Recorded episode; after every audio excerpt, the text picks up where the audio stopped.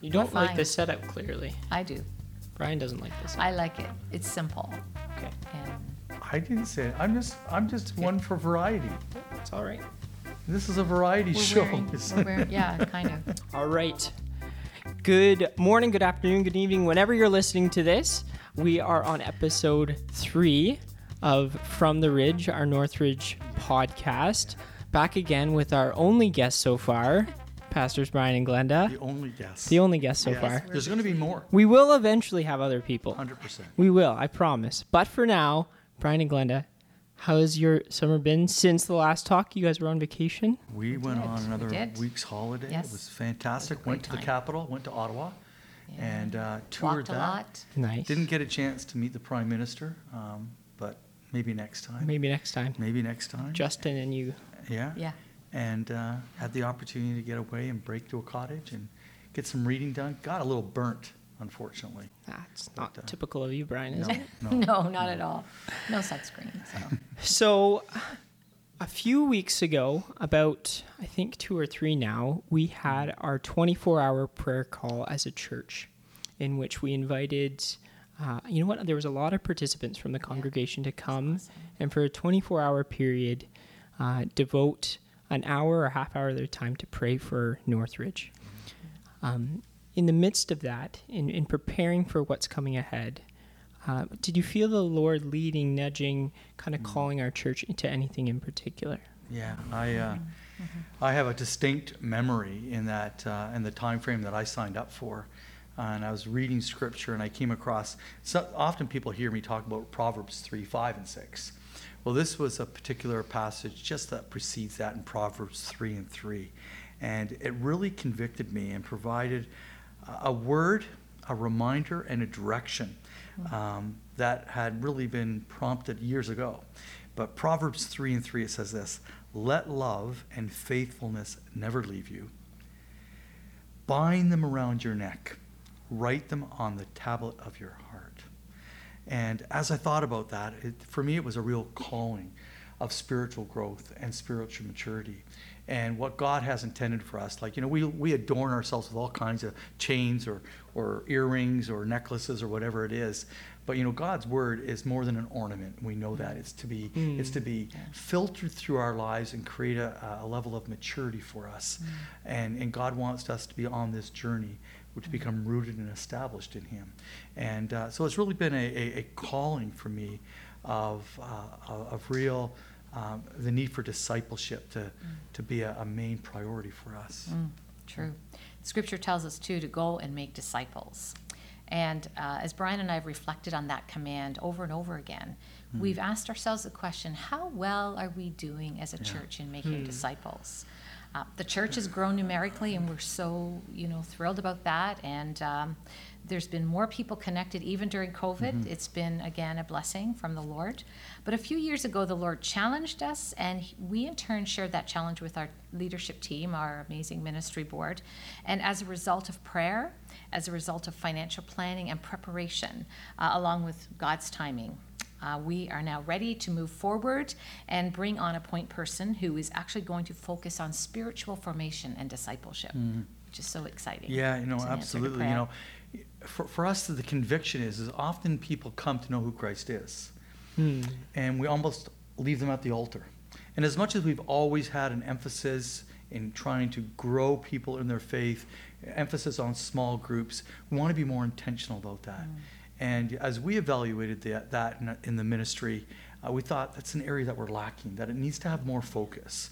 And it's more than just a, attending a small group. There's much more in terms of spiritual disciplines that need to be developed in the life of a person. So we want to take them from that place of, of that conversion moment to a place of spirit, real spiritual maturity. Yeah. So, so as a church, we're we're looking to take someone on on staff for Yes, this we are. role. Yes. Yeah, so it's posted right now, uh, spiritual formation and discipleship discipleship leader. Uh, it's posted through to the end of this month. And if necessary, we're not going to rush this. We want to get the right person uh, for this particular position because it's going to be critical for us as we do move forward. Colossians 2. You want to read that, Glenn? Yeah. Colossians 2, 6 so and 7. then, just as you received Christ Jesus as Lord, continue to live your lives in Him, rooted and built up in Him, strengthened into the faith as you were taught, and overflowing with thankfulness. Oh, it's so exciting. I know So in our conversation as a ministry board, Yeah. just this is the right time. Really Yes. waiting on the Lord for his leading and entering this season. It's like an exciting potential. And I know at the same time, we've talked a little bit uh, about the youth pastor role. Yes. Uh, the children, uh, it, Yes. Children's ministry is currently running and facilitating, right. and we do have exciting stuff in store for the youth. So stay tuned for Stay that Stay tuned. To be In- announced. to be announced. Not to be determined. Well, yeah, to be determined as well. Well, yeah, and, and actually, I think it'd be Yeah. good just for us to be able to share a little bit of Yeah. what children's ministries is right now, Yeah. because as we're looking to the fall, a lot of people are wondering.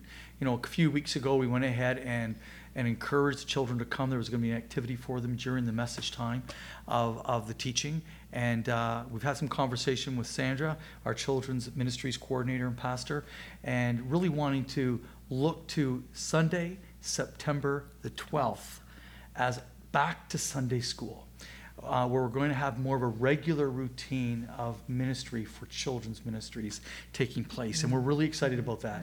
And uh, we really want to create that kind of emphasis uh, throughout the early days of September, right through into the, the fall of the year as well. So, um, you know, we're excited that Sandra's going to be working on that and re engaging some of the volunteers that are going to be required. But in terms of the other, in terms of the, Youth pastor. it's coming. It's coming. We're almost Absolutely, it's there. coming. We're Uh, almost We're hoping within about a next week time, we're going to have uh, the opportunity to introduce who the new youth pastor is going to be for Northridge Community Church. So it's going to be an exciting, exciting beginning, I think, of the of this fall season for us. Yeah, no, definitely lots happening. I know as a youth, a member of the youth team, we've been doing stuff in the summer months, but we're excited for those next steps, as I know Sandra is for children's ministries back mm. in person. Yeah, yeah. And so, moving back to uh, adult ministries in the congregation, what are your guys' focus? What are you, uh, pastors Brian and Glenda, leading us into uh, come this fall? No, I appreciate that. And I want to make this more than just an announcement, that's for sure. But, you know, we're excited about what's going to be coming following the Fruit of the Spirit series, and it's going to be called Reboot. Uh, but it, it, it is an emphasis on really three of the purposes of the church. And it's going to be focusing on re- reigniting our passion for worship. You know, one of the things that I've, we've been hearing from people as they've returned is the this that sense of togetherness in that corporate worship experience. And so we want to elevate that. Mm. We want to really celebrate our church community returning this mm. September, and and just in, in so many ways acknowledge that as we worship together. So September the 12th is going to be a very significant Sunday because it not only launches the children's Sunday school programs, but it also is going to launch this this the beginning of the series. And so for that 12th, it's going to be a lot more worship than it's going to be a lot than than me talking or Glenda talking. Uh, some are probably saying amen to that. But then certainly looking at reconnecting with the people of God uh, throughout that throughout that month of September and refocusing and serving and sharing. So it's talking about community, fellowship, worship ministry, some of the primary purposes what the church really is all about. But just to celebrate our, our the community, Northridge Church community, we really were looking forward to that. Yeah, and another way that we're going to celebrate community through the month of September is we're going to make available a photo station or booth or background or something for each family uh, to be able to have their photo taken.